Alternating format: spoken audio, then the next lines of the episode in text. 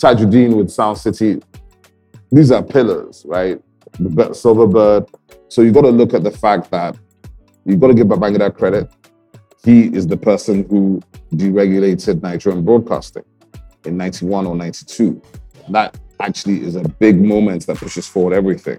So if you look at the big moments, deregulation of broadcasting, because Nollywood is born out of the frustration of not being able to get onto television.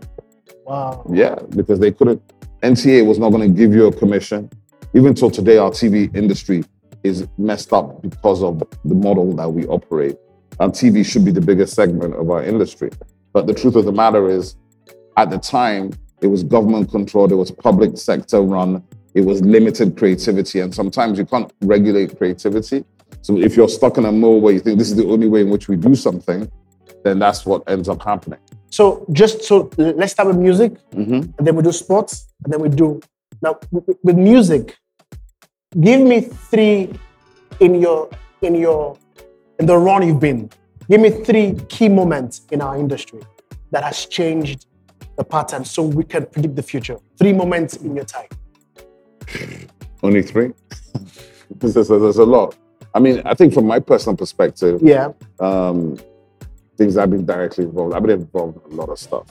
But if I think about seminal moments, I think the, the second time, not the first time. I was going to say the first time I saw Junior and Pretty. I think the second time. Junior and Pretty. Yeah, I think the second time I saw them. The first time I saw them, they showed up. We were producing a show called Clapperboard Weekend Raps. Clapperboard Television was the first private TV channel in Nigeria. And we were producing this show that used to run on Saturdays. And Jimmy Jatt was the DJ, Olisa Adibua was the host. Wow. No, he was producing and directing. Jimmy is the DJ. A guy called A Block, another brother living off crime, was an MC.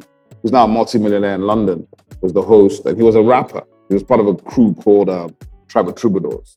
So we used to have rappers come, we used to shoot in a place called Sizzlers in VI. So the rappers will come and audition for us before we let them on the show, right?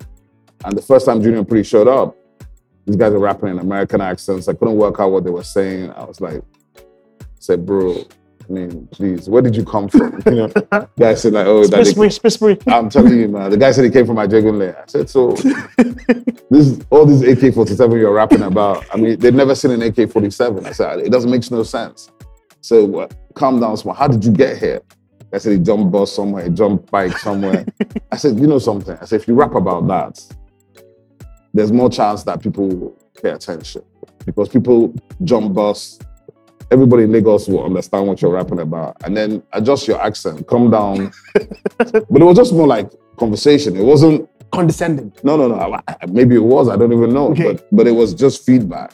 Like guys, but they were disappointed. You know, they've come all the way. They got there. They got their big audition, and we have to say yes or no. You're going on TV, and we're like, there's no way you're going on TV. And we were shooting once a month, so they don't know whether we're ever gonna let them audition Again. again or the.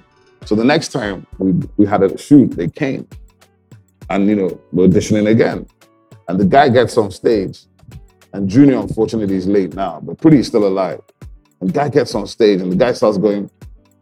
He says something like PLC, chop my money, PLC, and I'm like, so wait a second, where's this melody coming from, right? And these guys had three songs done, Pidgin English, hooks, verses, and they were funny. I mean, to the extent that we had actually recorded an entire album with a guy called Nodine, who was, we were positioning Nodine to take out Blackie. Blackie was like the superstar. So, and Blackie was a friend of mine. You know? So I'm like, I said, call him and said, Blackie, I got somebody. We're gonna take you out. Blackie's like, yeah, yeah, yeah. He's on Premier Records. Premier Records is like Nigeria. Sonia Day. yeah, I mean, Premier had everybody. Premier and Sony Music were big labels. You know, they were big money labels. We were running Storm out of like, I mean, out of nothing, out of air, right? So we go and beg these guys to give us a distribution deal. And Mrs. Okunuwa, who was the MD of uh, Sony, who's a legend in Nigerian music, she just laughed. She's like, what's the kind of music you're doing? And I'm like, and she was the licensee for Def Jam Records, right? CBS and Def Jam, they had them. So they had, you know, Big Daddy Kane, they had Public Enemy, LL Cool J, Wow. but they were not releasing any of the music into Nigeria. So I'm freaking out. I'm like, you've got all these artists, you're not releasing them. So who's going to buy it? But you know what? They had Shina Peters, Adewale mm-hmm. Ayuba. They were killing it. Mike Okri. So as far as they were concerned, this thing people are talking about is like, it's just gist, right? But you know, we're crazy enough. We went anyway. We went to the Sony distributor, who was a lady, I can't remember her name, Mrs. Okoye, in Malu Road in Apapa. Went in there and we ordered 30,000 cassettes. Almost had a heart attack even thinking about it. We're going to do these cassettes, but we sold out. We sold 350,000 cassettes. Of Junior and Pretty. Yeah, the first album. And you know the funniest thing? They probably sold 4 million because we had no control. I mean, this thing was, the thing was showing up in like 15 countries. Wow. But those boys, we released them on their contract to Premier Records for their second album. And then they toured for five years in West Africa. Junior and Pretty. Oh yeah, they made their money. And the thing about it is that they're the first rappers in Pidgin, all that Junior stuff, and Pretty. all that stuff they did is like a blueprint. So if you're listening to anybody today who's rapping, who's putting the pidgin into the language, using the hip hop beats, that's the foundation of Afro beats, right? Wow. That's before remedies, it's before, Before all those guys. Plantation Boys. 10, eight years before. Junior and Pretty is 1991, 1992. Do you understand? That's 31 years ago. Yeah. So Junior and Pretty first. Next moment, Next moment. for Afro, for, for Nigerian music, I think, I think, I think it's the advent, it's the arrival of Two Face. I think so too. Think it's the arrival of Two Face. I think Two so Face, too. Two Face, Two Face, so. Two Face is a is a different kind of artist, right? And I think when people tell the story of Nigerian music, if you don't talk about Two Face, you weren't here, you don't understand. I mean, all the other artists were looking up to Two Face. So you wouldn't say Plantation Boys, you say Two Face. No, it's Two Face. I mean, Plantation Boys were nice. It's like Style Plus. They're nice. They're doing their thing. Trybesmen are doing their thing. Okay. Eedris Abdulkareem is a very important artist in this time. in this in this time. Tony Tetuila. There's a bunch of these guys. What Kennis Music is doing is critical because AIT jams, all these things are happening and they're bringing a lot of energy that people haven't seen before. So then you have the guys coming from Abuja, Mode 9, Overdose, There's a tall guy. What's his name again? six foot plus. Six foot plus, That's man. my that's my guy. That's my guy. he don't 90 do me. from 91. Wow. I've known him since 91. So the energy of the movement is coming like that. Eldee is beginning to become important. Utilize Trybesmen. tribesmen and Eldee with the videos changed the game. He went into the street markets in Alaba with a guy called Tijo, right? Tijo, if you ever were buying music in those days, this guy used to be called um, Biz Bob, Biz, Big Boss Jiggerman. Uh, Alaba. yeah, that's Tijo. those guys control the stuff. They were making the money. We were just creating The products. content. Yeah, but we weren't seeing any money back. Do you understand? So so so so So we killed that. and then the last, the third, not the last, but the third. So we Yeah. have Junior Pretty, Two Face, and that era. Then D'banj. Bangli. Yeah, of course. I mean, listen, D'banj, right? Because D'banj is coexisting with Two Face, right? Who is to me eternal, and P Square, who come from Jos and change the energy. P- when we first saw P Square, it was like it was like seeing Twin Usher, right? And they were kind of doing R and B, you know, their first time out. Then they tweaked their sound I went into this kind of high life slash R and B with the dancing and the energy, and they just took over Africa. It is P Square that were first being flown around in private jets. P Square. Of course, heads of states in Africa. P Square, listen, when people were not able to charge two and a half million, P Square were charging 10 million. So you know what? You're gonna hold that 10 million. We'll go on a break and we'll be right back. Still on full current. See you soon. Mm. Wow. Am I boring you guys? No. wow. P Square. Man, listen, P Square, you know, I don't, some of these stuff I don't even want to say them. P Square, tell, Jude will tell you, Okay. So P Square. I I I would never have thought. P Square, Private jets. P Square. Not whiskey. P Square. Listen, man, Wizkid is, Wizkid is five years after. No, no, but but PJs.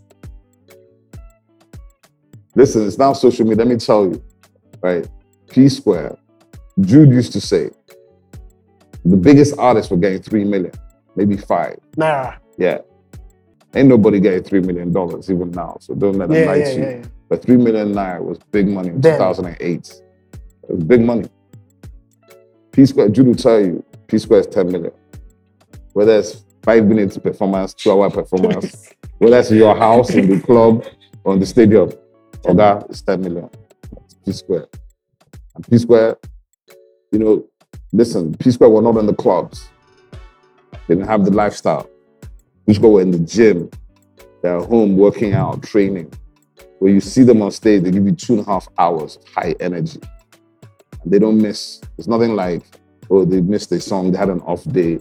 Those ones, uh, people were doing 80,000 people in stadiums at 2009.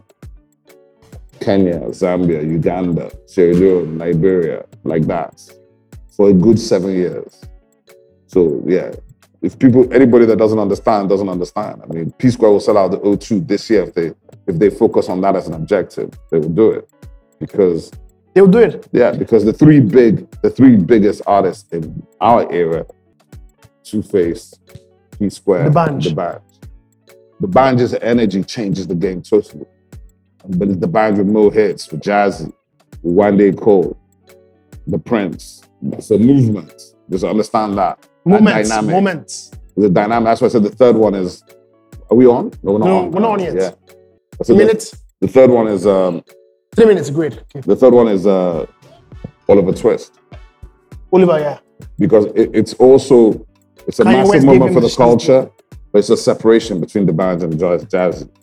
So that's why it's very important because Jazzy had to go and rebuild. It's Mavens, right?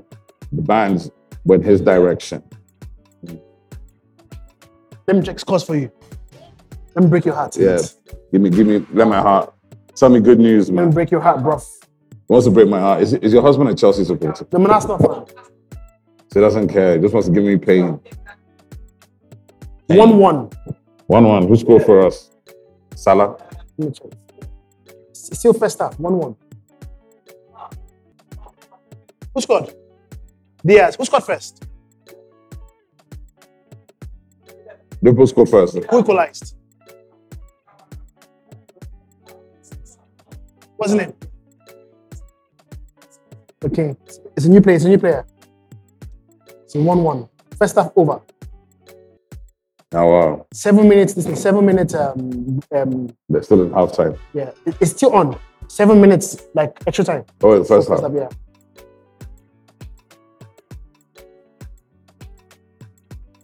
Neymar is going to Al Hilal. Wouldn't you go? Hmm? Wouldn't you go? 175 per year. I'll go How now. much are you giving him? 175. Not even a conversation. Man. Yeah, It's not difficult.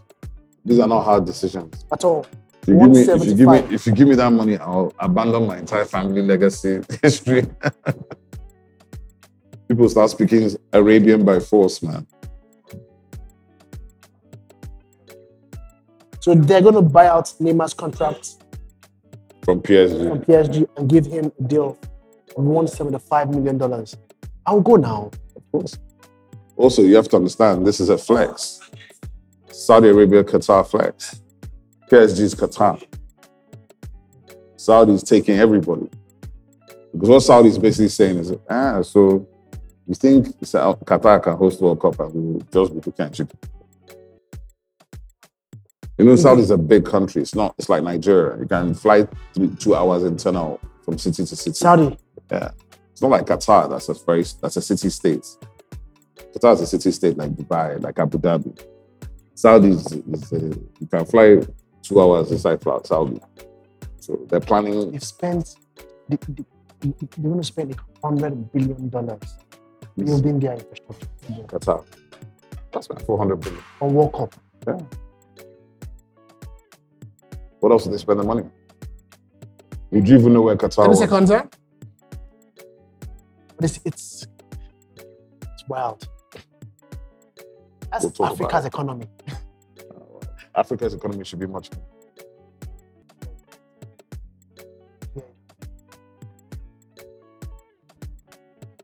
Okay.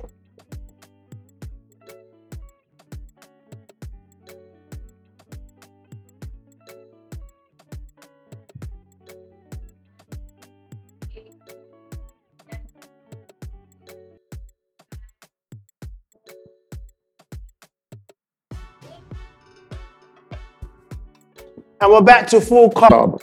And you know the funniest thing? They probably sold four million because we had no control. I mean, this thing was the thing was showing up in like 15 countries. Wow. But those boys, we released them on their contract to Premier Records for their second album, and then they toured for five years in West Africa. Junior and Pretty. Oh yeah, they made their money. And the thing about it is they're the first rappers in Pidgin, all that Junior stuff, and Pretty. all that stuff they did is like a blueprint.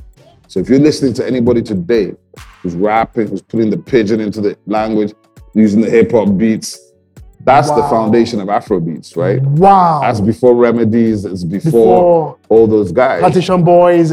10, eight years before. Junior and Pretty is 1991, 1992. Do you understand? That's 31 years ago. Yeah.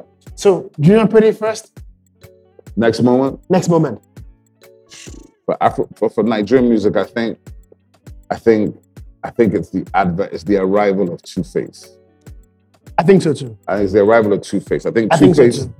Two Face, Two I think so Face, too. Two Face is a is a different kind of artist, right? And I think when people tell the story of Nigerian music, if you don't talk about Two Face, you weren't here, you don't understand. I mean, all the other artists were looking up to Two Face. So you, you wouldn't say Plantation Boys. You say Two Face. No, it's Two Face. I mean, Plantation Boys were nice. It's like Style Plus. They're nice. They're doing their thing. The Trybesmen are doing their thing. Okay. Eedris Abdulkareem is a very important artist in this time. in this in this time. Tony Tetuila. There's a bunch of these guys. What Kennis Music is doing is critical because AIT jams, all these things are happening and they're bringing a lot of energy that people haven't seen before. So then you have the guys coming from Abuja, Mode 9, Overdose, There's a tall guy. And What's his name again? six foot plus. Six foot plus, That's man. my that's my guy. That's my guy. he From don't 90 do me. from 91. Wow. I've known him since 91. So the energy of the movement is coming like that. Eldee is beginning to become important. Utilize Trybesmen. tribesmen and Eldee with the videos changed the game. He went into the street markets in Alaba with a guy called Tijo, right? Tijo, if you ever were buying music in those days, this guy used to be called um, Biz Bob, Biz, Big Boss Jiggerman. Uh, Alaba. Yeah, that's TJ. Those guys control the stuff. They were making the money. We were just creating The products. content. Yeah, but we weren't seeing any money back. Do you understand? So so so so So we killed that. and then the last, the third, not the last, but the third. So we have Junior Pretty, Two Face, and that era. Then D'banj. Bangli. Yeah, of course. I mean, listen, D'banj, right? Because D'banj is coexisting with Two Face, right? Who is to me eternal, and P Square, who come from Jos and change the energy. P- when we first saw P Square, it was like it was like seeing Twin Usher, right? And they were kind of doing R and B, you know, their first time out. Then they tweaked their sound and went into this kind of high life slash R and B with the dancing and the energy, and they just took over Africa. It is P Square that were first being flown around in private jets. P Square. Of course, heads of states in Africa.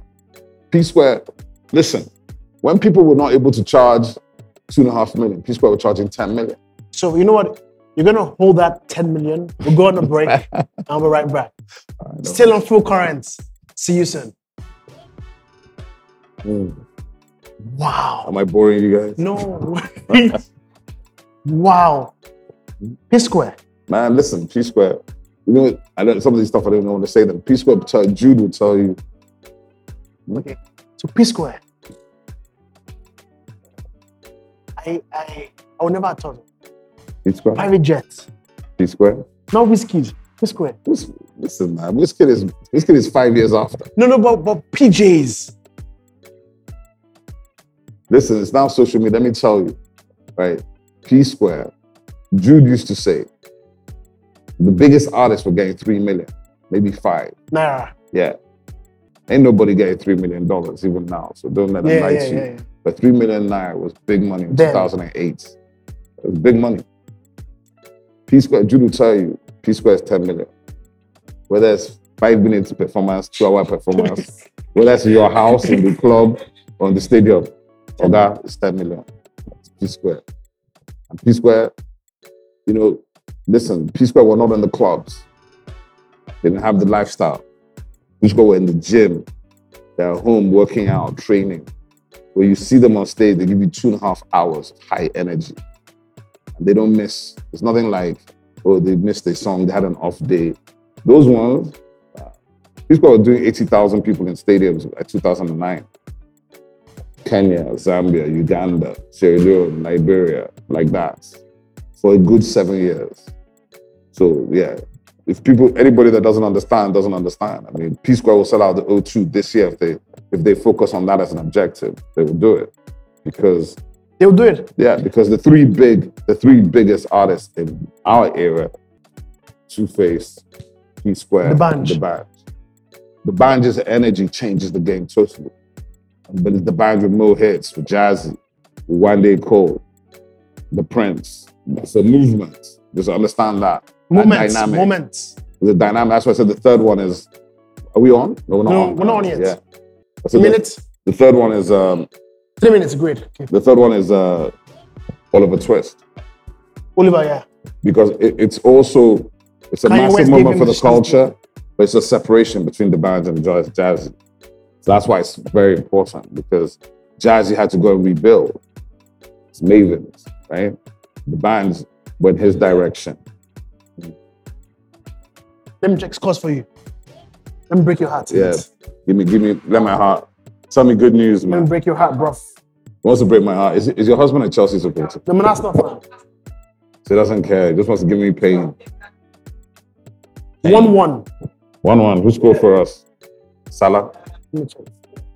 Still first half. One one. Who scored?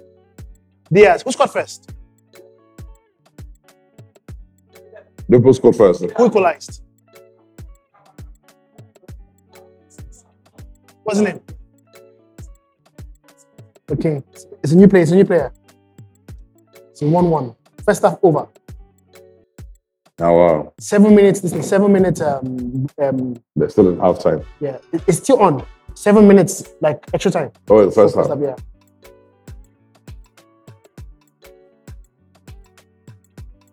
Neymar is going to Al Hilal. Wouldn't you go? Hmm? Won't you go? 175 per year. I'll go now. How much are you giving? 175. Not even a conversation. Man. Yeah, It's not difficult. These are not hard decisions. at all. If you, give me, if you give me, 175. if you give me that money, I'll abandon my entire family legacy history. People start speaking Arabian by force, man. So they're going to buy out Neymar's contract From PSG. from PSG and give him a deal of 175 million dollars. I'll go now. Of course. Also, you have to understand this is a flex. Saudi Arabia, Qatar flex. PSG's Qatar. Saudi's taking everybody. Because what Saudi's basically saying is, ah, so you think Qatar can host World Cup and we just be can't you? know, hmm. know, is a big country. It's not, it's like Nigeria. You can fly three, two hours internal from city to city. Saudi. Yeah. It's not like Qatar, that's a very that's a city state. Qatar is a city state like Dubai, like Abu Dhabi. Saudi is, is a, you can fly two hours inside Saudi. So they're planning They've spent, they, they, they're going to spend $100 billion building their infrastructure Qatar. That's like 400 billion. on World Cup. Yeah. What else do they spend the money on? Would you even know where Qatar 30 was? seconds, huh? But it's, it's, it's wild. That's We'll Africa's economy. Africa's economy should be much more.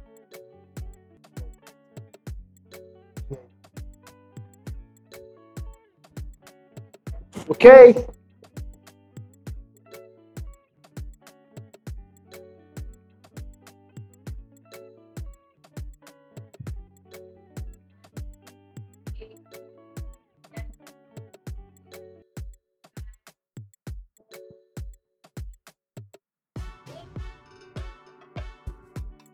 And we're back to full current. Now, the idea of this of this show is full concept, full conversations. Really, not have big conversations. Go from the past to the present and the present to the future. So back to P Square, 10 million. Yeah, yeah. Private jet. So they were the guys. Listen, man. P Square, P, I, there's a true story. True story. Akon told me himself, not theoretical, not third Akon told you. Oh, yeah. Akon was booked to do some show in East Africa. It's around 2008, 9. and he had a conflict. He had like two bookings literally the same day. Gonna make it difficult for him to make that particular show. And they paid him a lot of money. It's like either New Year's Eve, December 31st, December 30th kind of situation. So he's trying to work out, okay, what can I do to keep give you guys a substitute for me, right? That can maintain the same level of interest. Because in those days, typically it wasn't the companies paying for the artists, it'd be the head of state of the country. They do it like a gift to their people. They book the biggest artist that their country people are listening to and bring him in, the Akon, Wyclef. Then that used to be the black American artists. Then as we began to flip the situation and people listen to us, started being our artists. And the first guys everybody was looking for was P Square. Then no hits, the badge. And you know, from Indonesia, across Africa, the Middle East, London, and then into the States. That's how I began to build. But the African heads of state. So Akon is, I think it was in Uganda or something. It's 2008, 9. And he has to find a substitute. So he does a deal with P Square and books them to come and perform for him. Once P Square is announced in that country for the show, they sold 80,000 tickets immediately. 80,000. Yeah, 80,000. Square came there, shut down the country for New Year's Eve. And that's what they do. And I'm telling you, till tomorrow, any what time you put P Square at the stadium, they're gonna shut it down. So, so, so, so just now let's let's talk about stadiums Mhm. and infrastructure. Oh yeah. It's sad to say that as of now, the music industry is an export system. The guys make it outside. The big stadiums, Burna's is our biggest exports in this era with stadiums and all. In your lifetime, which state, which stadium performance did you go to and forever is the number one you've been in your life? Let's- Oh, Music In anywhere in the world. in the world. Oh, Michael Jackson. Michael Jackson. Oh yeah. Michael, don't be till now. It's not even a question. Where, So, wh- not even a which question. stadium? I saw Michael Jackson, Wembley Stadium, 1989. You remember till now? What are you talking about? Yeah, you have most people. who- Listen, bro, man. Listen, it, respectfully to all artists that have ever lived, we've seen a lot of them. You know, the greatest artists of this era are great. Beyonce, Chris Brown. But to me, it's even laughable to mention them with Michael. It's my, they sold they sold hundreds of millions of records. Congratulations. That's great. This is Michael Jackson. It's a different thing. It's a different conversation. It's it's I don't know how to explain it. I will tell you this story. I'm in the stadium. The first time we saw him, I only ever saw him that one time in concert. But a friend of mine had been calling me three days before that, can we go together to the show? I'm like, yeah, sure. And he's like, what time are you going? I said, man, I'll be there. I don't know. The show, the show is 8 p.m. I'll get there like, you know, 6, 6.30. I don't even want to see the person performing before Michael. So I'm going to get there as late as possible, make my way to where my place is in the stadium and watch the show. He's like, ah, that, no, I'm not focused. I said, what you mean? He, goes, he says, what do you mean? He says, he says that he met Michael at the airport yesterday. I said, I said, what do you mean? He goes, I said, bro, I was at the airport to meet the guy. I said, did he know? He said, no, I was with the fans. so the next day, he was at the airport at 4 a.m. I'm telling you, with 30,000 people waiting for the place to be open. He stayed there the whole day from that 4 a.m. he watched the show. He now flew on tour with Michael to three more cities in Europe. Michael doesn't know him. I said, guy, this thing, I mean, it's extreme behavior, but that's Michael Jackson. Michael Jackson, you know, So he's an outlier forever and ever. man, listen, It's Michael. if you take if you add Jay Z swag, right, and confidence, Busta Rhymes' energy, right, Buster Bonner's energy. Let's Yeah. Burna's Burna's still got some way to go to match Busta. I'm just telling you. Get um, Chris Brown's dancing at its absolute best, right? Add the perfect vocals of an Aretha Franklin, yeah. I mean, where am I going? Just you're, for you- Mike- you're still not really got Mike. MJ is a problem because MJ could kill you with the ballads, kill you with the dancing, kill you with any form of music he decided to touch. So if the guy does a rock song, he destroys the era. I mean, he was killing genres. Radio changed because of this guy. Television changed because of this guy. MTV wasn't playing any black artists, not one. Michael came, he became the biggest artist in the history of MTV. Do you, do you understand what I'm saying? So it's I get it. I get it. he broke every um, barrier that existed for black music. Now, in Nigeria, you've been for some stadium acts by Nigerians. Mhm. Who has been your best stadium act anywhere in the world, but, but by Nigeria? Um, that's a tough question. I mean, So I'll give you four. Have you been to Fela Stadium? oh, uh, listen, Fela Kuti, I've seen Fela Kuti live. I was I was a shrine. I saw Fela Kuti live at Lucky Sunsplash. Backstage with him, 1991. So yes, I've seen Fela. I mean, I'm privileged. I saw him at Shrine several times. A song that he still hasn't, they still haven't released called BBC, Big Blind Country. I saw the day he debuted the song. Because Babangida had just um, devalued the Naira, right? From 10 to 1 to 30 to 1. To think about today's rates.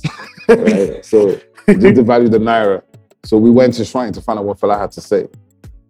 Fela had a lot to say, that was BBC, Big Blind Country. So you've seen Fela. Fela, you've, you've seen you've seen P Square. Incredible. You've seen Banga. Yes, You've seen Burna. Yes. I didn't even, before I even get to Bird, I talk about Daddy Showkey. And Showkey. Yes. But was he on key? Just ask him. What? Daddy Showkey. Was on key. Let me tell you something. Think about this. When Glo launched in Nigeria, they launched Daddy Showkey on billboards. Think about that. Why? It's king of the streets. The Ajegunle warrior. Are you joking? Daddy Showkey. Daddy, Daddy Showkey. You know, Niger- it's like Eedris. It's that Nigerians just dismiss these people. Like I said, no, these people command millions of people. They represent them. So that these are the authentic kings. I mean, yes, is great, but Burna still hasn't had the shows in Nigeria like Showkey. Do you get what I'm saying? When Burna is able to tour 40 stadiums in Nigeria and do what he just did this summer worldwide, then I'll give him, But- I'm, I'll elevate, elevate him to that. But the infrastructure in Nigeria can No, handle no, his sound. that's not true. That's not true. That's not, that's nobody lied to you. The sound is in Nigeria. The stages are in Nigeria. We have 400 state, we have 40 stadiums. We have 400 universities that have facilities, right? We have thousands of halls. What you don't have is promoters, right, who are ready to take the risk to build touring. Touring is not something built by, because what has been happening in Nigeria is brand promotion. Very different thing. So, you know, Glo Campus Storm or MTN Rave, they bring seven artists and they do one one song. That's not a concert, right? And they and that in that experience, the consumer does not pay. So it perverts the relationship. I mean, let me don't get it wrong. We built that 20 years ago so that because in validating I hear you. no, you have to validate, right? Used to- I, I always tell people, I say music or entertainment is show business. There was a time in this country, it's not that long ago, where you bring anybody local and you put them in front of a Nigerian brand and they used to act up like they're doing you a favor. Ah, would be a beg. This, you know, even with the biggest brands, I don't want to name them, but they would always defer to the foreign. Okay. But now it's different, man. Well, yeah, we earned the right. We earned the right. So you've got to pay now. But in, you got to pay for the experience. Promoters have to deliver the experience to the consumer. Do you understand? So that the consumer is ready to pay, come and enjoy, and be safe and enjoy. So I think Afro Nation Lagos this Christmas, you will see that. You understand? Because they are promoters. They're not waiting for the sponsor to do the show. They're not beholden to that. They're building a format where you can come and see Burna perform for 90 minutes and give its full production, which is what everybody here has been cheated of, right? Yeah. Because you're go- able to go to Eko Hotel, that's an elite venue for very few people. Hear you. Want to be able to put those artists that are in Eko Hotel, they're actually too big for the venue. I hear you. David, Wiz, The, Burna, the bigger. Asake, Rema. Rayma, they're big enough to fill stadiums. If you're selling out the O2 Arena in London, you can sell out 20 stadiums in Nigeria. Balogun. Abuja Stadium. Port Balogun It's 6,000 people. There's nobody there. 8,000. It's not, It's listen, small. that's like Onikan. Oh no, Teslim Balogun is one in Surulere, 18,000. It, it, they can sell it easy. It's just a mindset and understanding the economics of that business. And that's a business really, for me, it's about to start. It's about to ent- start. yeah, live entertainment and domestic touring. There are people who have been, I mean, you're in this thing to an extent. You know that there are people who've been producing shows for 25 years, Yeah. right? And but it's just the mindset of it's like the way people don't pay to go to bars and lounges, right? The bars and lounges still make money. Do you get? Yeah. But now you have to pay to go to the concert. But that Burna concert you're seeing, or the Wizkid or the O2 or Rema, the ticket's 350 pounds or it's 180 pounds. Nobody's diminishing the talent. Nobody's saying, ah, it's too much.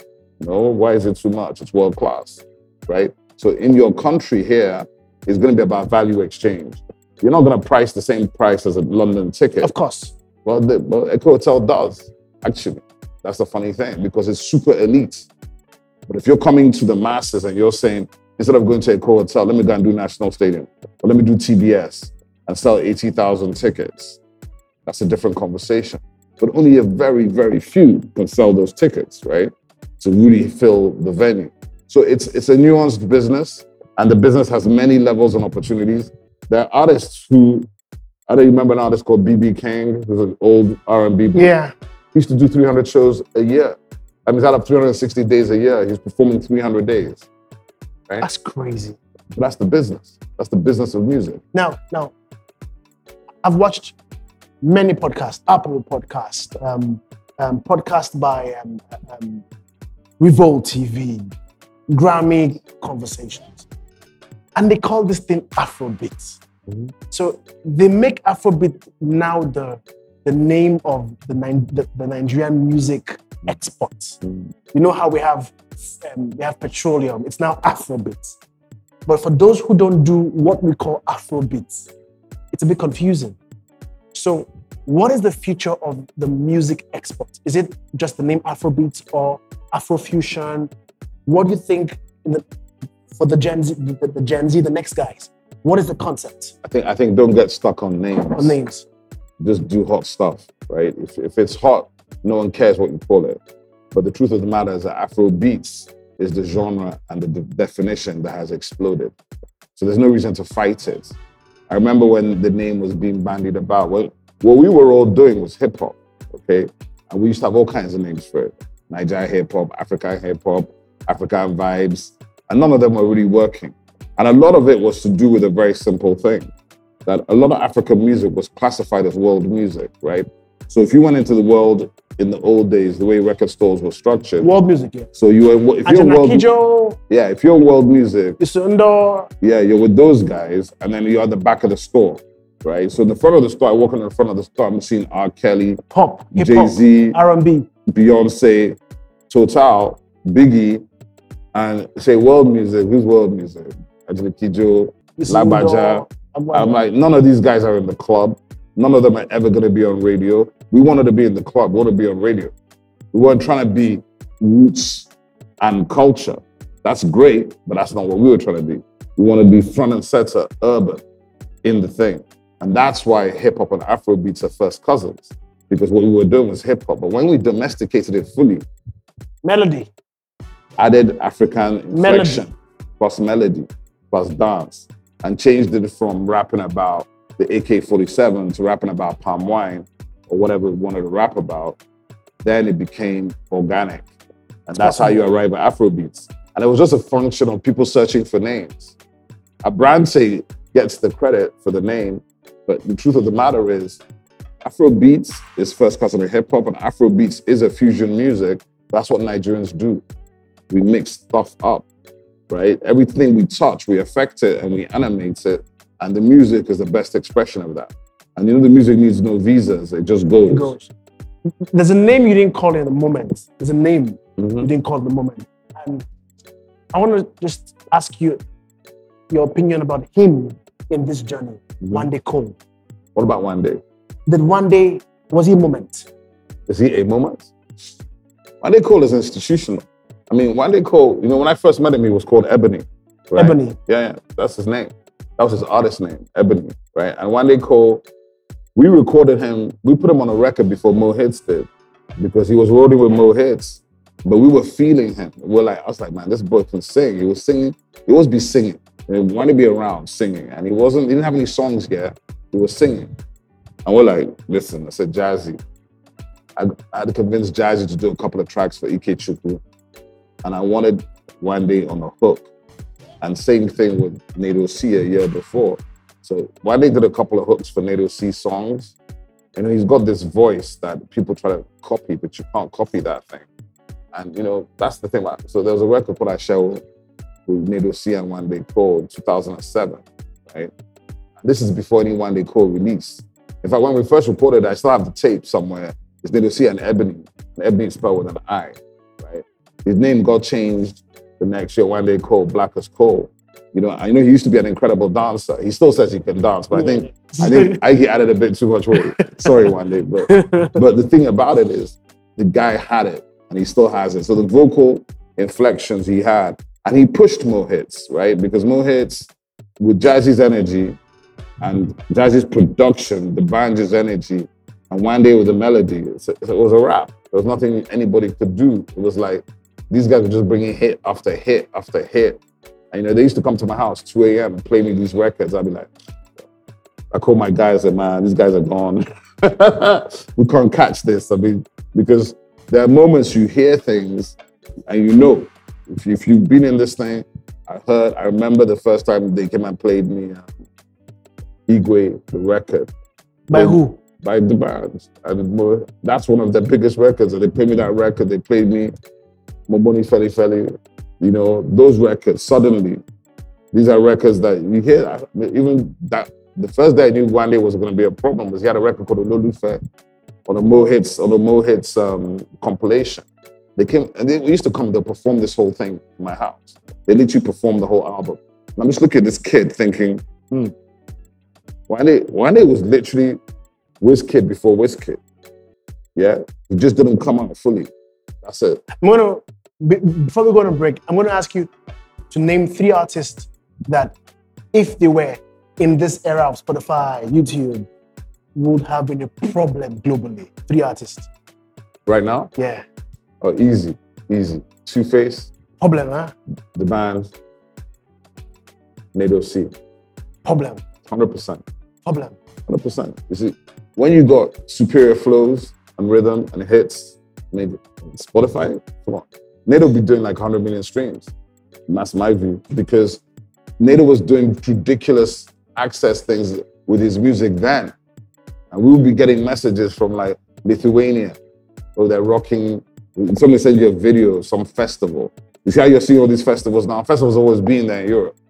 But in those days, some random DJ would be playing our music in a festival. And we hear Kenny Big Deal of 60,000 people in Poland, 70,000 in Australia. But they didn't even know who the artist was to be able to reach the artist to invite him to come for the show. Now with social media, everything changed. The minute you drop the record, if the record is hot, it's gone. So social media is the is the big thing that broke everything apart for us because till today there's no budget in Lagos to do what we want to do in the real sense, right? Nobody. Nobody had. Listen, you talked about startup industries earlier. The, these startup industries are Afrobeats. That's the startup industry. So we'll go on a break now. Uh, they give you a lot of data. So an artist can see the cities where I'm being listened to the Yeah. most. So if I'm being listened to the most in Enugu, right, more than I'm being listened to in Lagos, then it tells me I have to put some more work in in Lagos. But but right? Spotify, those guys don't give like states, they give country. They give country, but then it's also yeah, but that's also because that's why you want more indigenous platforms, Platforms, okay. that give you more granular look okay. in terms of your domestic data. Because the reality of it is that yes, the reason why people want the global streams is because of purchasing power. It's an economic thing. It's not that oh, because you're streaming me in Enugu, I'm not happy. I want you to stream me in Enugu. I want you to stream me everywhere. The question is, are you on the platform? You get? Are, if you're on the Spotify Premium or Spotify Free, then it's not actually coming as money to me. There's ad supported side of it, right? But the key thing is in Africa, we still haven't solved the domestic platform issue. In Nigerians think it's about data, but Nigerian data is cheaper than any data on the continent. So it's not just about data, right? It's also about habits. It's about how you consume music who's promoting and pushing. So ask yourself, how much activation is Apple Music or Spotify doing in Nigeria? Very little. Veneno. It's beyond a random billboard, That's it. right? So who are the music platforms in Nigeria that are promoting? Very few. So I feel like what has happened and what continues to happen in Nigeria is we have grown these industries, we bootstrap them, a startup, they're still not fully formed. Okay, there's so many elements to be added on to make it fully secure Yeah. and robust. But then we take it for granted, right? That's the Nigerian way. So it's a pity we've taken it for granted. Any other country by now would have created events and awards celebrating the wins we've already had. There are no African artists except the Nigerian artists that have sold out these kind of venues. All the other artists from Africa that have done anything have done on the folk music circuit, the traditional music circuit, not in mainstream pop, not in R&B, not in hip hop, not in the club. That's what we brought to the table. That's what Afrobeats is about. It's the urban sounds of Africa. You can call it that if you want to. So people like all the Nigerian guys, some of the Ghanaian guys, all the guys playing in that space, the black British artists, and then of course the US hip hop artists, were all in the same conversation. Now, you own a platform, or you run a platform, Nigerian Idols. Mm. You've done it for many years. I don't own it or run it. I'm a judge on Judge it. on it, yeah. Yeah, but it's been going. I think we did three seasons now. But Nigerian Idol has come and gone in Nigeria. I've produced many of these things. Niger Sings created it, and produced it, right? So those are different because they're But- reality shows. But do you do you think that the the the platform actually makes a superstar, or it's just Well, it's about the person, Okay. right? Because winning a singing competition doesn't guarantee you anything except the fact that you won the singing competition. I have some money? Yeah, you just got you got a platform in the sense that people can see you. That doesn't mean you're going to be a commercial star. That's a different journey. Completely. Of course. So if you go and look, I'll give you an example, right? Um, if you look at all the biggest artists that ever come on reality shows, it's really the person that won. It might be the person that came third. second. But the reason why artists win reality shows and artists are commercial success is two different things. Reality shows almost like a karaoke singing competition. To win, to be an original artist, you got to be that's original music. It's brand new. It's not, you're not singing somebody else's music. It's brand new. You've got to bring your personality and you've got to connect and find your audience. And that's a different journey. So now let's go back to commercial. So you've spoken about the journey. Do, do you, do you know I'm, I'm still shocked. Do you, do you know how pretty? You did Two Face. You went to D'banj. I said D'banj, before I got to D'banj, I said P Square. To P Square, P Square. That But he held me to three. yeah. Then we now went But to they're already four. so now we're in the Burna Wiz Davido. Mhm. Then there's Rema. Well, I think, eh, well, you see, like this. No, no, let me let me give you my list. Okay. You're trying to give me your list, Okay, right? Yeah. So let's go like this, right? Let's give you just seminal moments. And there's not any number to it, Yeah. but seminal moments. So, Junior and Pretty, right? With the Pidgin, Fufu Flavor 1992, that album, bringing that Pidgin English into hip hop and doing it on those beats. Okay. Big moment. I think there's a lot of other stuff, Daddy Showkey in 96 coming out by Javonde, right? It's Big, moment. Big, big moment. Right, you got Trybesmen in 2000. Eldee. Two, Trybesmen in 2000, 2001. Yeah. Big And moment. Around Trybesmen is also Plantation Boys. Eedris, right? Big with moment. Remedies, right?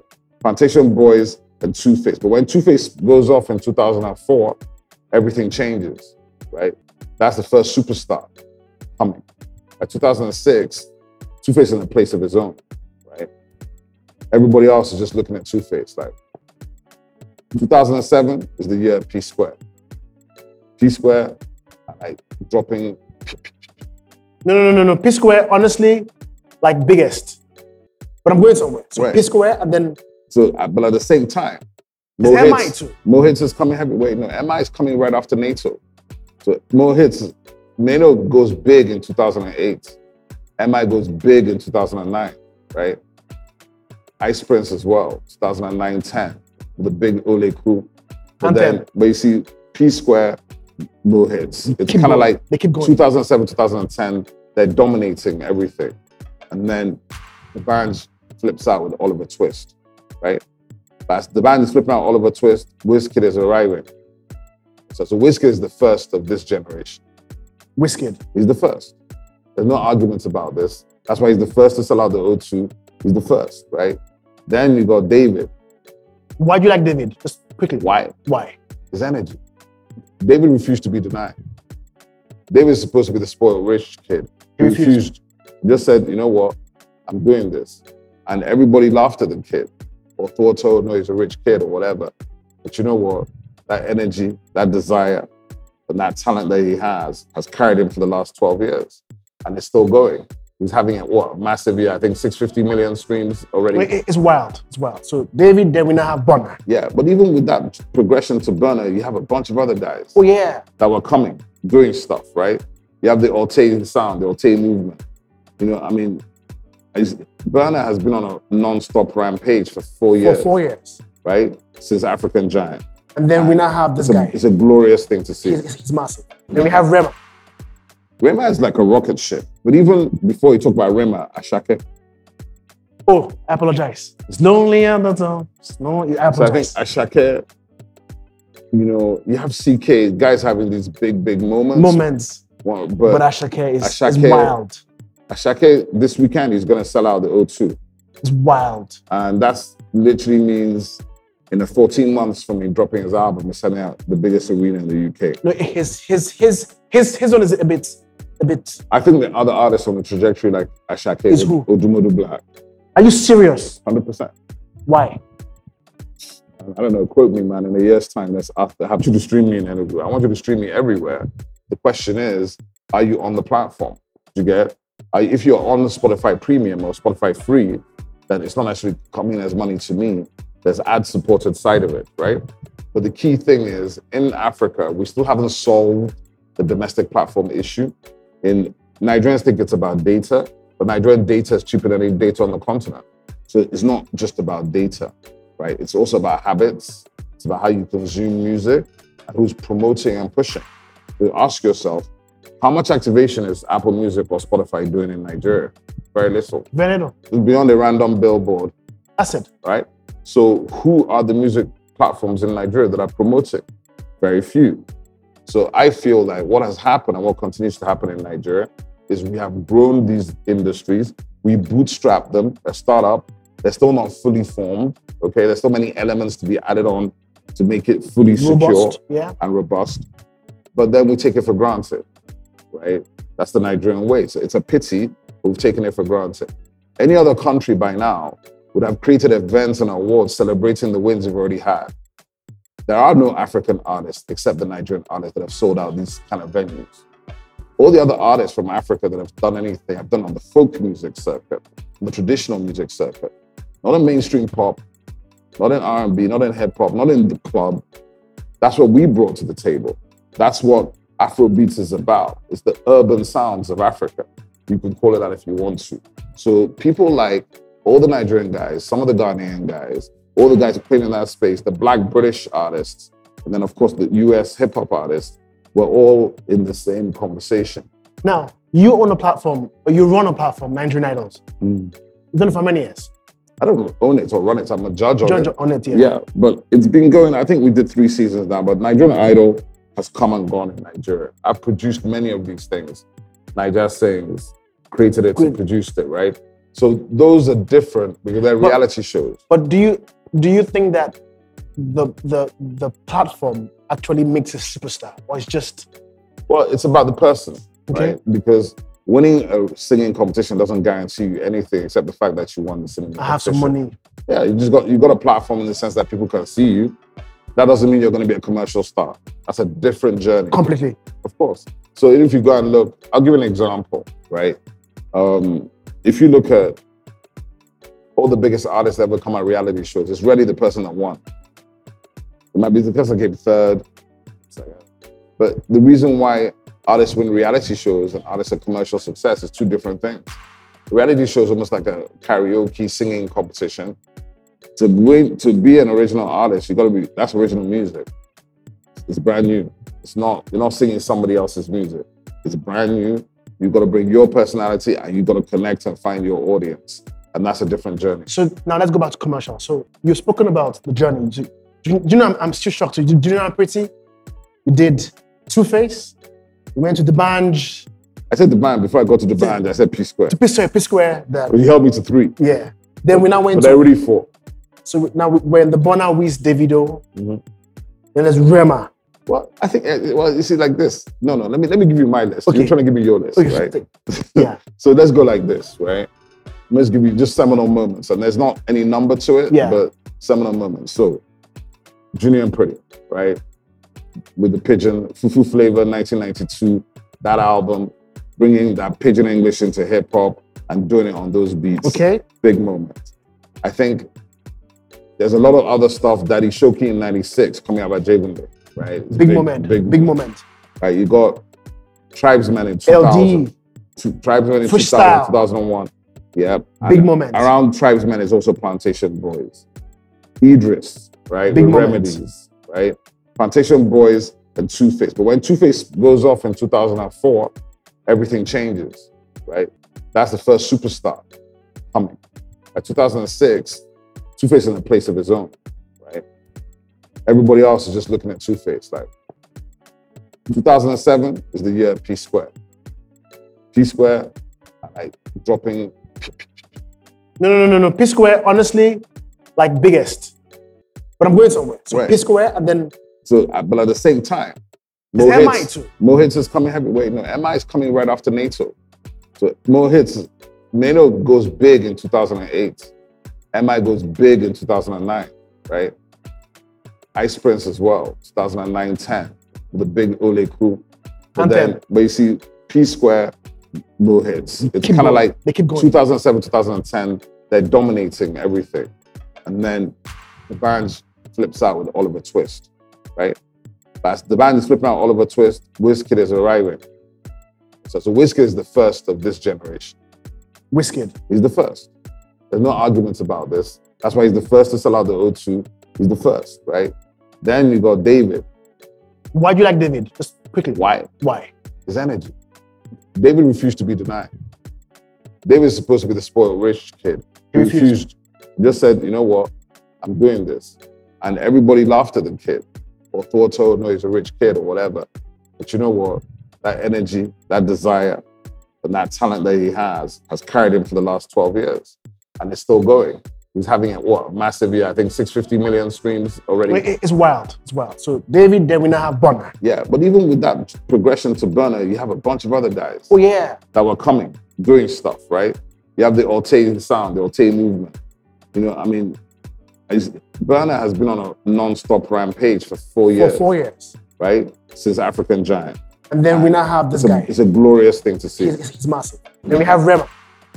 Rema is like a rocket ship. But even before you talk about Rema, Asake. Oh, I apologize. It's lonely on the zone. It's lonely. I So I think apologize. Asake, you know, you have CK, guys having these big, big moments. Moments. Well, But But, Asake is, is wild. Asake, this weekend, he's going to sell out the O2. It's wild. And that's literally means in the 14 months from him dropping his album, he's selling out the biggest arena in the UK. No, his his his his his one is a bit a bit. I think the other artists on the trajectory like Asake Is who? Odumodu Black, Are you serious? 100%. Why? I don't know, quote me, man, in a year's time, let's have to have the conversation. You think so? I think so, 100%. I think Odumodu Black is one of the most authentic voices I've heard in the last 20 years. And the energy is insane. And he already has a style and a look. You know, in music, right, you got to come with all the senses. Sound, Serious? listen to me. Music, when you want to know a music star, sound, style, right? The fashion. Do you understand? You, have Wow. to, you have to affect all these senses to be a star. But he's up there, slap there, like it's right there, kid there. Ah, I'm telling you, man. and you think he's the guy? Uh, well, you, you seem to know the songs. You seem to no, it's, that means just Yeah, but you see, let me tell you, it's the energy, right? And, and the same energy I see in Asake, I see in Odumodu Black, I see it in Burna. wow. There's a particular energy there. There's a vibration in what they're doing, and it comes in the melody of their music. You don't even have to understand what they're saying. Something. Yeah, just watch the reaction videos. You see people that understand a word of what these guys are saying, but they're feeling heavy.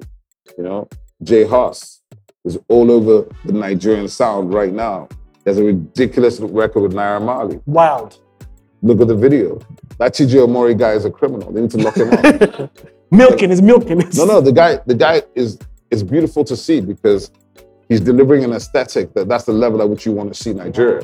That's how Wow. that's how I want to see the fashion, the culture. I want to see it at that level. I don't want to see it here.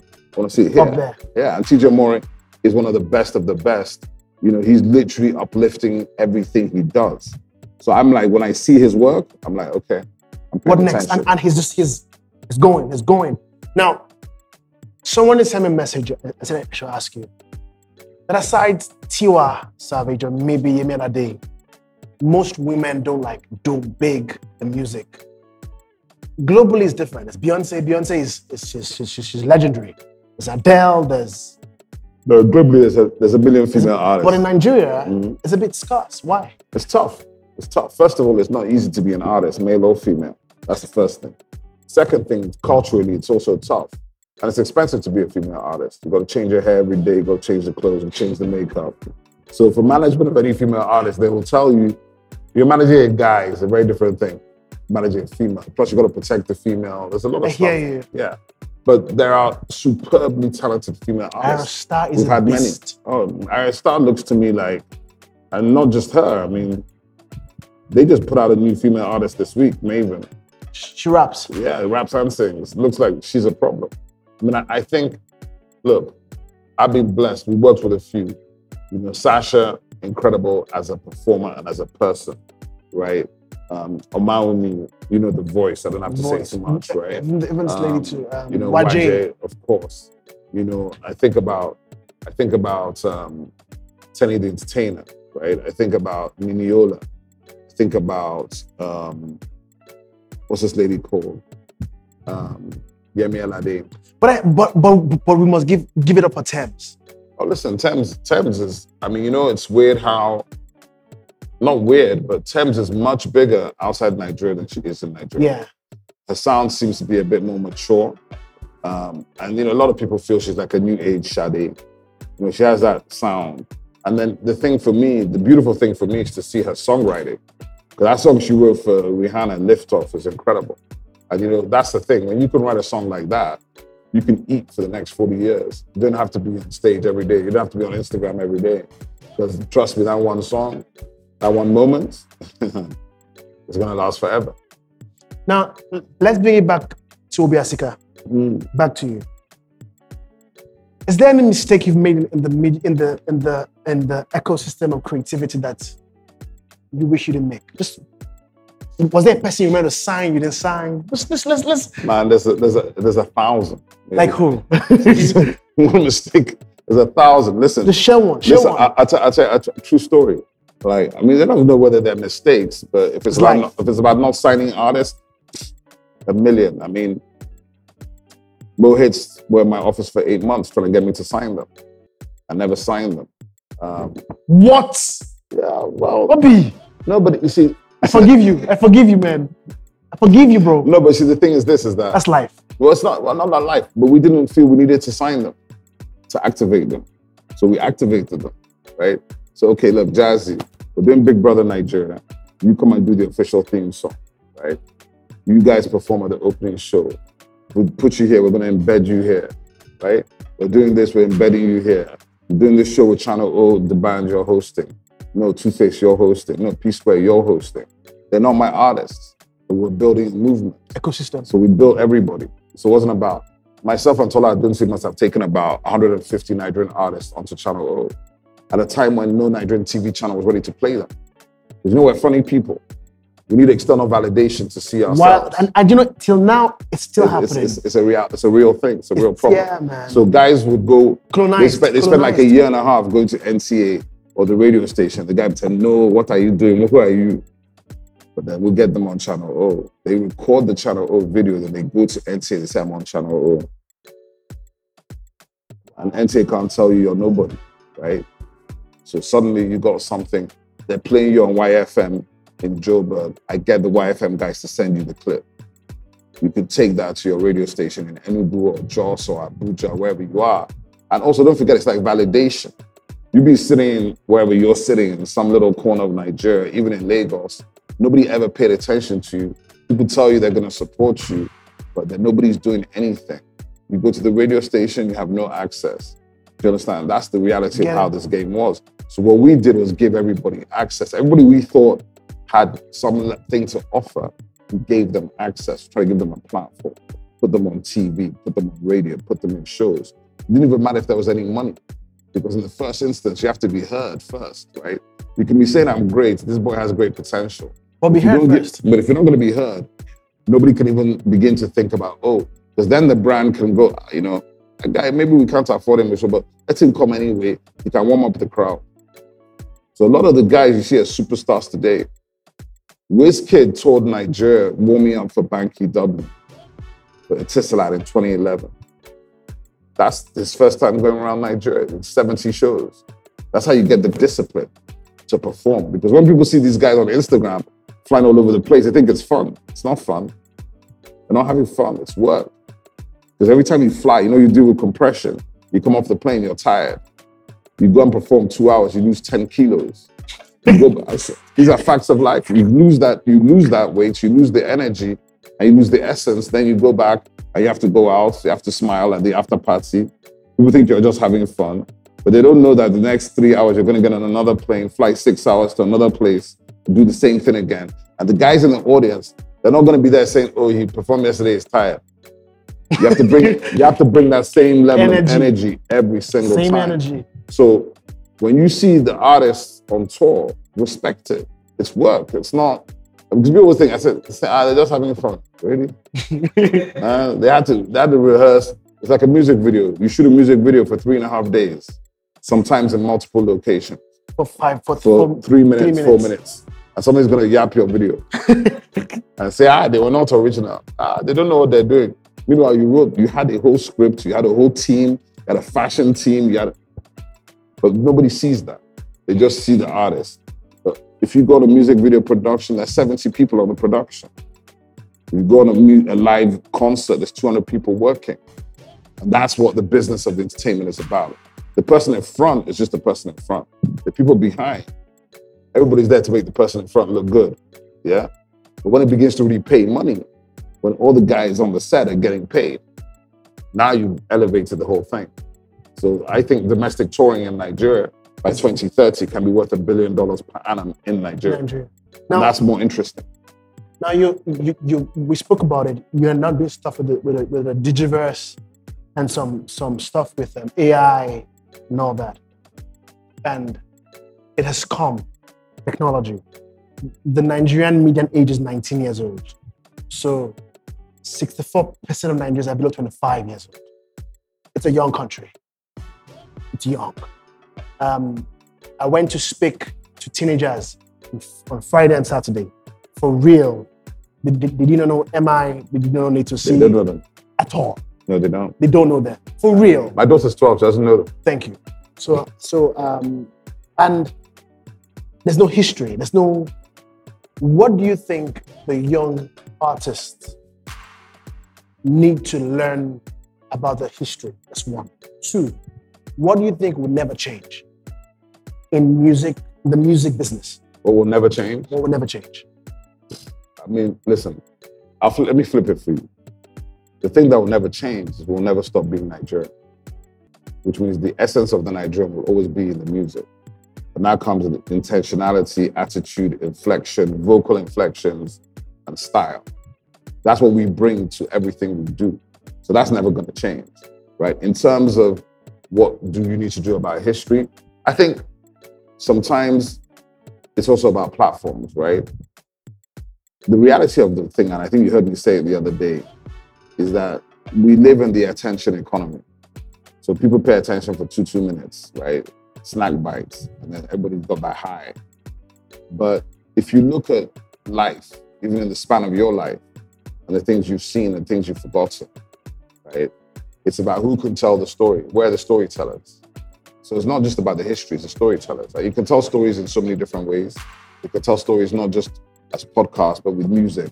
I tell people all the time that film, music, arts, literature, poetry, those are all forms of storytelling. So if you were to watch my docu-series Journey of the Beats, there's not much you would not know about Nigerian music and its evolution if you watch that. It's 10 episodes. There's a lot of history, but there's also a lot of stories. But people always tell me they want to, I said, listen, me, I don't want anybody who's going to make another docu-series. What I'd love is someone to go and watch that series and say, you know what? Idris Abdul Karim's story is incredible. I need to make his biopic. Or Rex Lawson is I, that's the guy I need to talk about, the king of high life. The reason the guy that Fela was scared of, you know? That, that, because the truth of the matter is, we failed as storytellers in this country, both from the intentionality of government, intentionality of the education piece, and even from the media side. So what you end up looking at is, if you look at Nigeria, unfortunately, and you try to mention 100 prominent Nigerians, 100 prominent moments in the last 100 years, of which there have been many, you'll find that less than 10% have been reported, even 5%.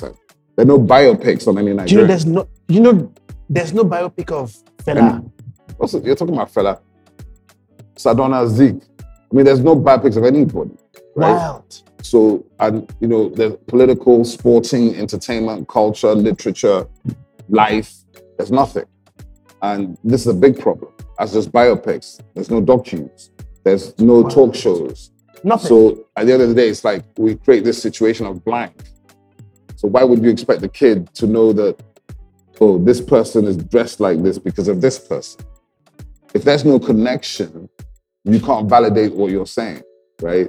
So only because you lived it can you say, I can only say hip hop and Afro beats because if you watch a hip hop video, you can see there's no difference.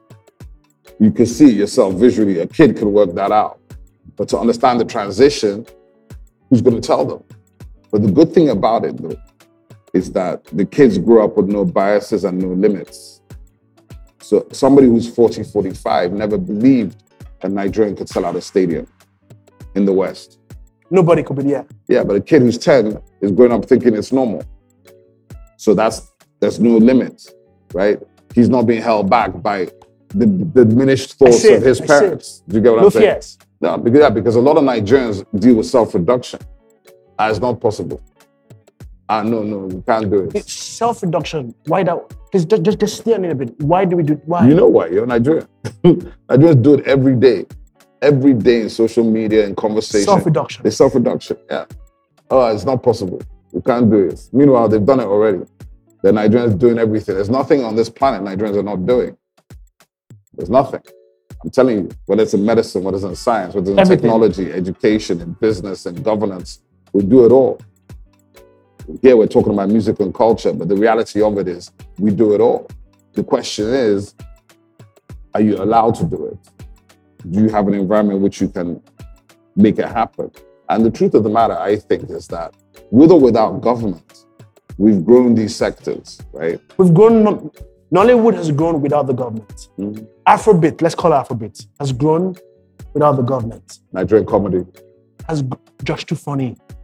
I mean, so what I'm saying to you is if you look at Nigerian entertainment or- or Nigerian soft power, as I like to call it, and say all the influencers, the musicians, the Nollywood guys, the comedy makers, the, the football players, um, the athletes, the basketball players, all these people combined, they have easily a billion followers, right?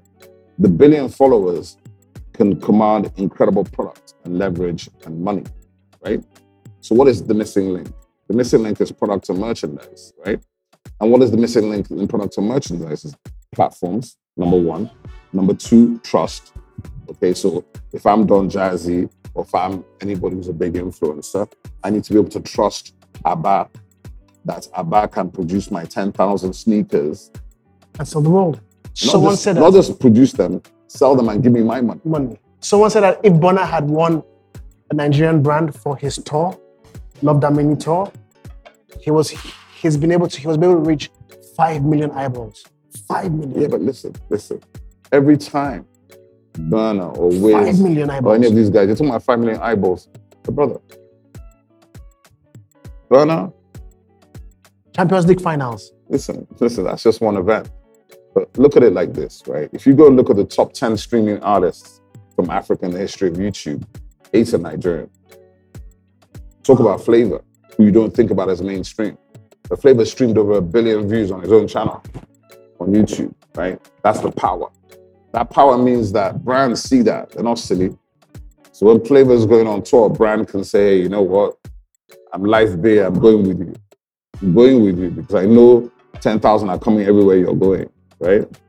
So that's what we're talking about. It's like Diamond Platnumz out of Tanzania. Wild. Yeah. Black coffee. Wild. Yeah, but Diamond Platnumz can't get into Nigeria to get the numbers. Do you get what I'm saying? He's not getting the numbers on Spotify. He's getting on YouTube for the visual side. Yeah. So that it's just understanding that.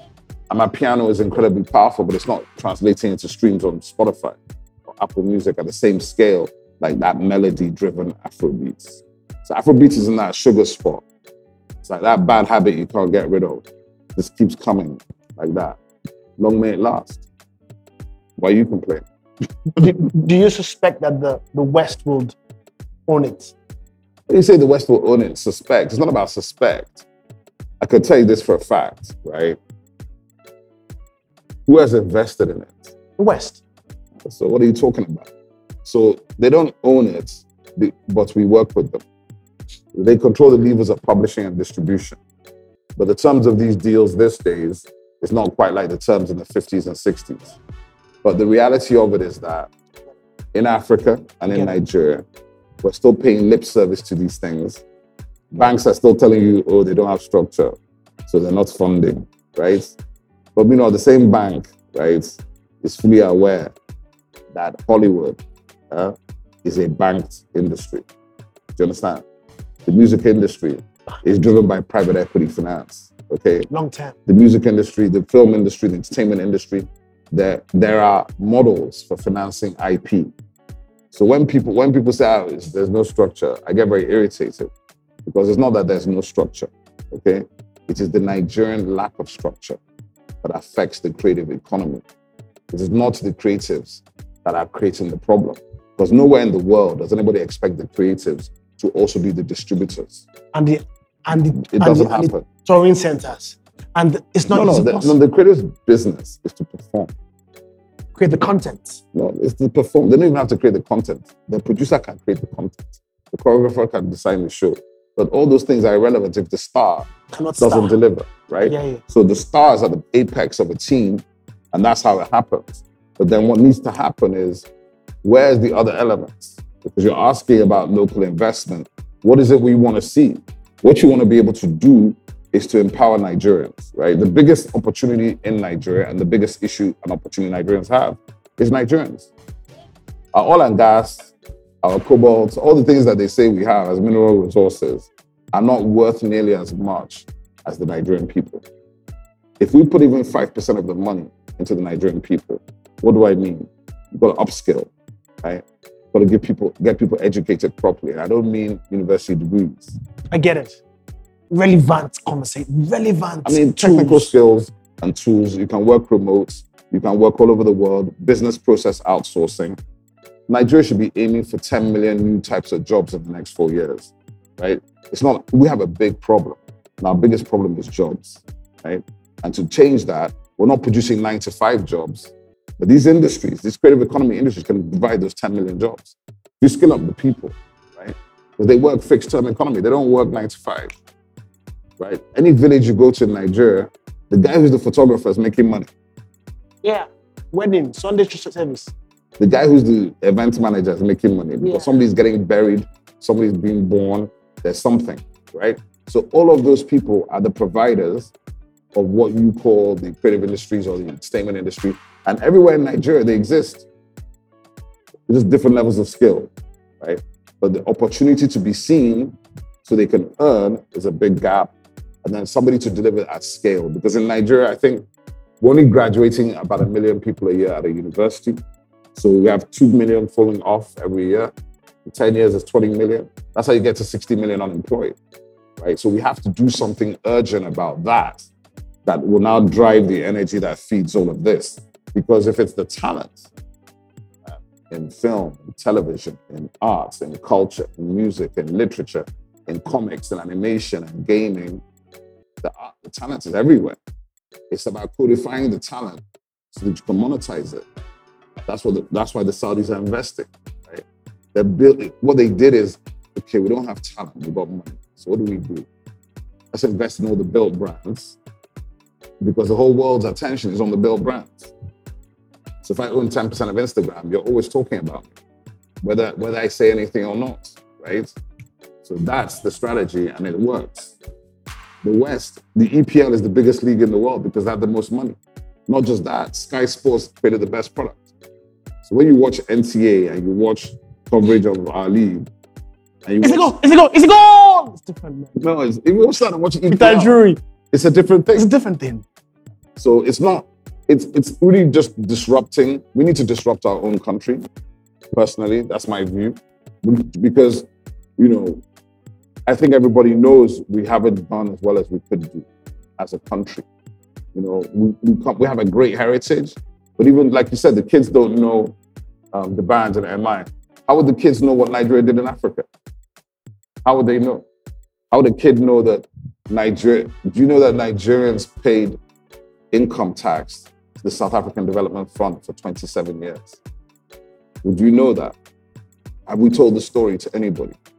Do you know that Nigeria formed the Anti-Apartheid Commission in the UN in 1972 and chaired it from the beginning to the end? The Nelson Mandela's first flight when he was released from prison out of South Africa is to Abuja to say thank you because the biggest supporter is Nigeria. So if we don't know, if you don't tell the story, who's going to know? So why do you think South Africans have issues with us when we don't tell who we are? Do you get what I'm saying? So we have storytelling is a superpower, but we don't use it. And when you look at the Africa, they talk about Africa or the land of the storytellers, the griots. Like really, we don't value the story. If we value the story, you wouldn't be waiting for Disney to come and tell your fables. Shango would not be broke outside Lagos and Thor's worth $100 billion. Kai. But if Thor and Shango fights, who wins? Shango every day. That's biased. man. No, no, because he's older. Shango came first. Why is he going to lose? If you have a younger cousin who's less good looking and a lighter shade of you, what would you do? Beat him, eh? Anyhow. So I I'm kidding. I'm kidding, but, but you get the point. The point, I do. the point is that I do. everything it has always sat with us. I mean, you're about to allow me to talk about the omniverse, but can I talk about that? Yeah. Why not? End with that. Let's end with that. Are we ending? You were ending. Okay. Yeah. So the Omniverse is basically a new platform we're launching, right? Where we believe that collaboration is a superpower. A lot of the stuff that holds us back in Africa and on the continent and in the black world is a lack of collaboration. So we have a lot of talented people doing a lot of things. They're operating in different silos, right? So we're thinking, how do we bring them together? And what are the themes we can use to bring them together? So the underlying theme is that technology and innovation, if applied to almost any sector of human endeavor, scales whatever you're doing by X10. So whether it's education, whether it's governance, whether it's healthcare, agriculture, fintech, banking, media, entertainment, applying technology to these things in terms of platforms scales everything. Extend. So that's what the Omniverse is about. And bring everybody together. So it's a collaborative hub. Yeah, collab- collaboration, convergence, and economic development. Because we feel like when you talk about all the talent we have, and talent, I believe, is the superpower of Nigeria. Nigeria can power the entire world. We have so many people. We've got to put them to work. Do you understand? So our talent can easily generate $200 billion a year sitting in Nigeria. They don't have to go anywhere. That's what we need to unlock. That's what the Omniverse is focused on. We're focused on that, that conversation. So we're launching in November at Landmark. Everybody's invited. Pop Central are partner. They don't even know that yet. Omniverse. the future. Obi, thank, thank you so much. It's a pleasure. I made you miss your Liverpool Chelsea game. Let's just pray we got the right result. Yeah, man. But if not, all of is it did, did Liverpool lose? Game over one Final one. game. It's fine. It's, it's, it's fine. It's fair. I didn't Um, die. I um, didn't die. It wasn't that bad. My last question for you today is: Who is your favorite Nigerian artist and why? I'm gonna close it. Whew. And it's on record, so that I'm going to cut this clip and put it on Instagram, and, and that's how I'm going to push this. Nah, You're gonna put me in trouble, man. Yeah, I'm going to do that. Why? I mean, listen. I think when I was eight years old, nine years old, I came back from England to Enugu, and um, friend of my father's who's late now. His name was Professor Uku I Uku. He sat me down, very serious. He was, he was looking very serious, and he said to me, "Why, why, why? Um, what's your favorite? The same thing. Who's your favorite artist?" I brought up some random artist from the UK. guy called Shaking Stevens, who was like a wannabe Elvis Presley out of the UK. And Shaking Stevens was having a big summer. That was the guy in my head, right? And he, he was so disappointed, and he said Shaking Stevens. Shaky Steve. Even the name sounds funny. that, yeah. Shaky sounds shaky. I'm telling you, he just dismissed me. He said, "Listen, I suggest you go and listen to Fela Kuti. Uh, There's a song called Gentleman. Listen to that song. Let's discuss it." Eight or nine. I went and listened to the song. So today it remains one of my favorite songs. And I think about the different phases of Fela, I think Fela is the most powerful musician possibly born in this century. Him and Bob Marley. Just, you know, I have a phrase that I, I like to believe I coined it. I don't know if anybody else did it before me. I'm here. Fela is hip hop. Yeah, nice hip hop. yeah. I used to do Fela's hip hop Friday nights at the shrine. and take all the rappers down to go and perform. And to me, Fela's hip hop before hip hop even existed. Because hip hop is about energy and attitude. It's about revolution and disruption. It's about philosophy and lyrics. And that's Fela. Right? And to me, the lyrics and the music are even more important than the rhythm and the beats a lot of times. So I'll, I'll stick with Fela. That's the safe call. It's safe. It's safe. Thank you so much, Asika. Thank you. Bless me. It's Full Current. Thank you.